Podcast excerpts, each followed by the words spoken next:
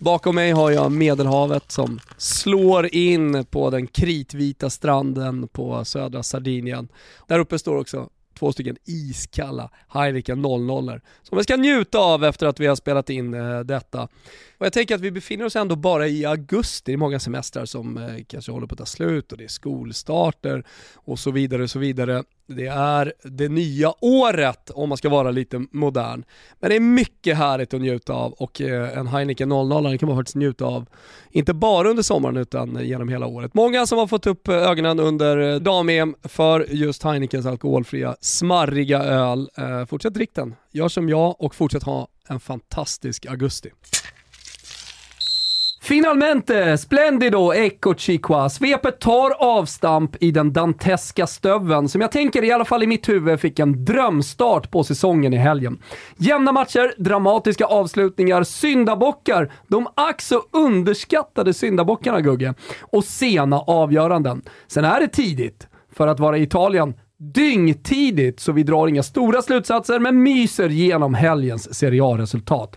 Det drog alltså igång i lördags kväll när den italienska solen fortfarande slog, man säger ju så där nere, Il Sole Picchia, och nog nitade den en och annan spelare både i Milano och i Lecce och lite här och där. De rödsvarta regerande mästarna fick hur som helst en mardrömsstart mot Odinese som klev in i sin 27 raka Serie A-säsong under ägaren Pozzo. Men Milan är inte mästare för ingenting. 0-1 blev 2-1 som blev 2-2 i halvtid. Sen fyllde man bröstet med mästarluft och gjorde vad man egentligen bara hade förväntat sig av Pioli Paulis gäng. Pang bom! En roterad elva med Ante Rebic som hjälte vann och fick en på det hela taget ganska perfekt start. Det höll på att gå åt pipsvängen för statskonkurrenten lite senare på ett knökat Via del Mare i Salento. 1-1 stod sig länge. Sportchef Corvinos mannar stred i hettan, de krigade och de skulle bara ha en pinne i Serie A-comebacken, men Denzel Dumfries kom in, gjorde kaos och vräkte in segermålet för Inter med matchens sista bollberöring. Djupt in på tilläggstid. Djupt in på tilläggstid. Känslan är att jag skulle kunna svepa på här nu i en dryg halvtimme med detaljer från Torinos seger över Berlusconis Monza. En seger som kom efter en stökig sommar präglad av bråk, supporterkritik och ovisshet. La Partita del med Mihailovic mot sitt Lazio, Immobiles segermål i en match som såg hela tio gula och två röda. Atalantas kraftseger, nya pigga framåtlutade Roma, som liksom är motsatsen till det vi har sett av Mourinho i England och deras seger på Areki, som för övrigt helt ärligt måste vara det mest sydamerikanska vi har här i Europa. Nej, men ni hör ju, är ni med? Man kan ju fortsätta i en halv oändlighet. Det är så vackert med Serie A igen och det liksom bubblar under skinnet. Det pirrar ner i skrut och man mår. Man mår och känner att äntligen, äntligen är sommaren över. Äntligen går vi mot höst. Äntligen skrek jag när Rado, ni minns, Inter Bologna och så vidare. Ja, den Rado kastade sig in i målet nedanför Kurva Fiesole med kropp, hit och boll och allt. Allt flög in och mina grabbar en halv evighet därifrån på Fiesoles nedre räcke fick segerjubla. Nu är vi igång hörni och jag kan redan efter en haltande första omgång lova en otrolig säsong. Så fint. Och på tal om en stundande fin säsong. Herregud. Nu jävla åker vi i England, Gugge!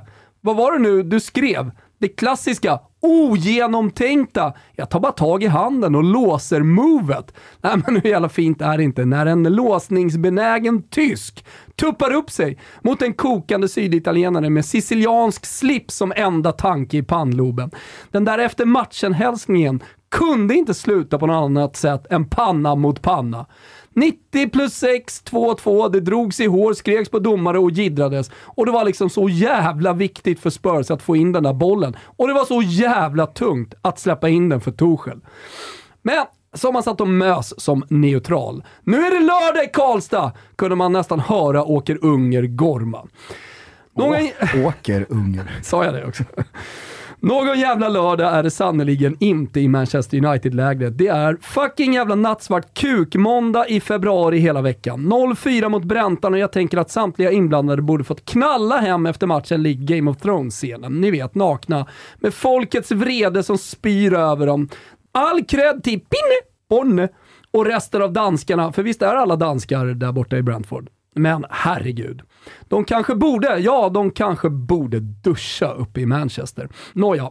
På andra sidan Manchester vann man med 4-0 utan Haaland-pytsar mot Bournemouth. Nykomlingen Nottingham slog West Ham och nu, ja nu Gugge, kommer väl ändå verkligheten i Cup the Hammers. Ja? Och på tal om verklighet, Arsenal, Gabriel Jesus.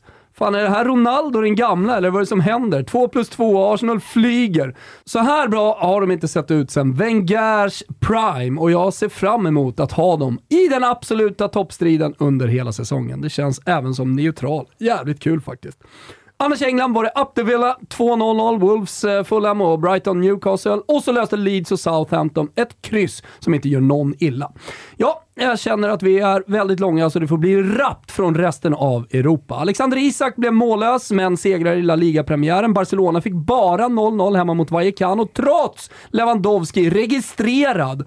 Och Real Madrid vände och segrade lite krampaktigt mot Almeria. Dock pole position efter första omgången och ni vet alla att det är lite som att vinna första bollen i ett set i tennis. Vi noterar även från Spanien att Villarreal ser kanonfina ut och att Sevilla förlorade och vi nog kommer få se dem vara lite krampaktiga den här säsongen. Gattuso då? Joho då, han vann på Mestalla med sitt Valencia och visst hämtar han även hem det första gula kortet, långt ifrån det sista.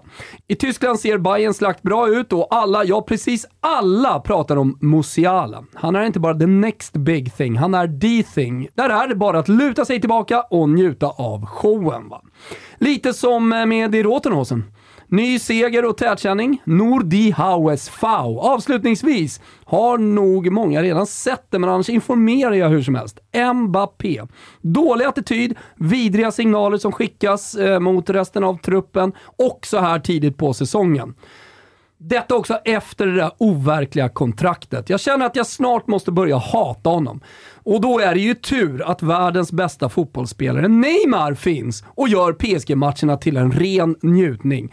En Toto Ballon-lista kvar innan själva priset delas ut. Vi klättrar till toppen av subjektivitetstrappan. Äh, men finns det möjlighet? Kom så då Neymar! Kom så! Allt är möjligt!